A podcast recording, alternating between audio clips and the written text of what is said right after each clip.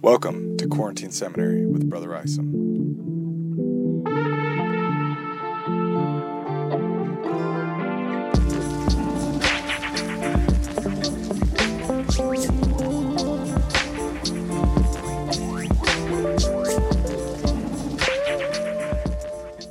Welcome back.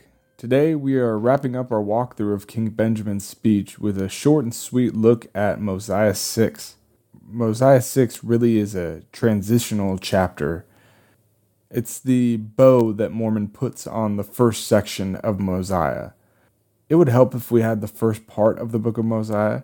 If you remember, we were actually missing the first two chapters, which were lost by Martin Harris, because chapter six probably brings some things to a close that were introduced in those first few chapters. But we have what we have, and it's not a lot. Interestingly enough, this is one of the places in the Book of Mormon where one of our chapters aligns with one of Mormon's chapters. So our chapter six is actually Mormon's chapter four. Okay, let's get after it with verses one through three. Benjamin is finished speaking. He gave his people instructions, coronated his son, delivered the words of the angel, reinforced their dependency on God, and the people made a covenant to be obedient. And then Benjamin gave them the name of Christ, or the children of Christ. In verse one, we learn that the names of everyone who entered into the covenant were recorded. And in verse two, we see that if Benjamin was hoping for something to bridge the ethnic, cultural, linguistic, and religious divisions among his people, this has done the trick, at least for the time being. From what Mormon tells us, there wasn't even one dissenter. That's what you want to see if you're about to hand the kingdom off to your son. Mormon does note that little children didn't enter into the covenant. Now that's significant for a few reasons. One, it's in line with the angel's words about little children already being redeemed through the atonement, and the Book of Mormon's general teachings about little children having no need for things like baptism. So that's consistent. It's also significant because when those little children begin to grow up, they will have very little memory of Benjamin's words.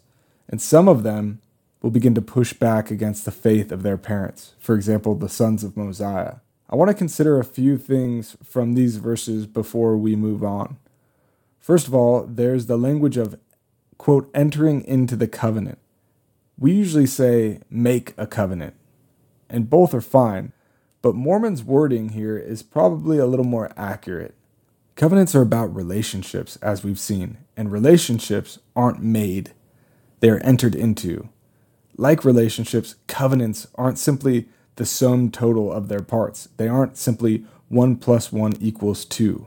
A family isn't just the number of people involved.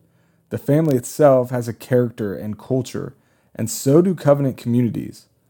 When I think of the covenants that we enter into, namely the Abrahamic covenant, we are covenanting to tie our life into the lives of those who have come before us, to tell our story as part of theirs, and theirs as part of ours. And while our best efforts to do that are important, it's really the atonement of Jesus Christ that turns those well-intentioned but feeble efforts at building a community based on love and unity into something that can transcend space, time, death, and all the effects of the fall. Saying that we enter into the covenant may be a way of remembering that we belong and that we are beggars. Or maybe I'm making more out of this than I should. The other thing I want to discuss is the recording of names. That's something that we still do today, and it might seem like a small thing in a world where our names and pictures are broadly accessible online. But as someone who has dabbled in the field of history, it's amazing how important a simple name recorded in the right place can be. Imagine trying to tell the story of an event, for example, that happened two hundred years ago. You've pieced together bits and pieces, maybe from accounts from people that were in the room. And there's some disagreement, but generally speaking, you feel like you have a pretty good idea of what took place. The more you tell that story, the more solid that story will become, the more certain you'll be in the way that you tell that story. And then imagine a new record comes to light, a news source that tells that story. But this time, instead of a person who you were sure was in the room, This record has another name. What's in a name? Well, if you're a historian, the other name may just change everything. So you start to dig, and you learn about their life and their family and their challenges, and then you return to the original event, and it feels entirely different. Instead of three people in a room, it's now three people in a room, but one of them just lost a child. Or three people in the room, and one of them knows the President of the United States. Do you understand what I'm driving at here? Mormon may very well have had the list of names of every member of Benjamin's people, even five hundred years later. He probably also had records that told some of their individual stories, records that we don't have. He may have known who Captain Moroni's father and mother were. A little later, we'll encounter a man named Nehor who creates major problems for the Nephites by preaching against Christ. How does it change how we see Nehor if his name is on the list, or if his parents are on the list? There's a lot to a list of names. Finally, in verse three, we get the final acts of King Benjamin. He sets the kingdom in order, consecrates his son, made sure that there were rulers and teachers to guide the people going forward. Now, it's noteworthy to point out that the king here appoints the priests. And we'll see this again with Noah. It's just a little reminder for us that we aren't yet dealing with a church where there's a high priest directing everything. It's still a kingdom. That will change, though. Anyways, all of this is done in front of the people.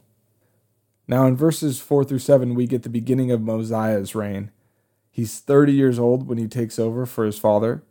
He's probably married and already has children. His sons, who grow up to create problems for the church, only to have this incredible conversion and to become perhaps the greatest religious and political force in the Book of Mormon, apart from Jesus, may be old enough to remember Grandpa Ben coronating their father, but perhaps not.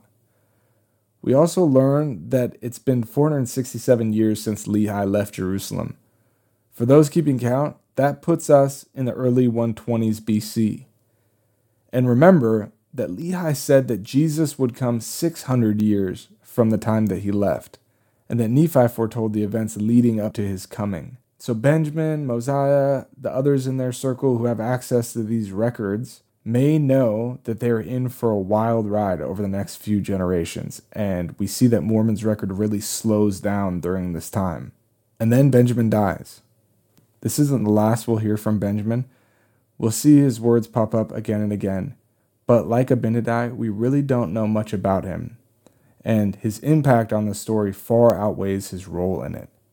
Mosiah picks up where his father left off, and he leads his people in righteousness without being a burden to them.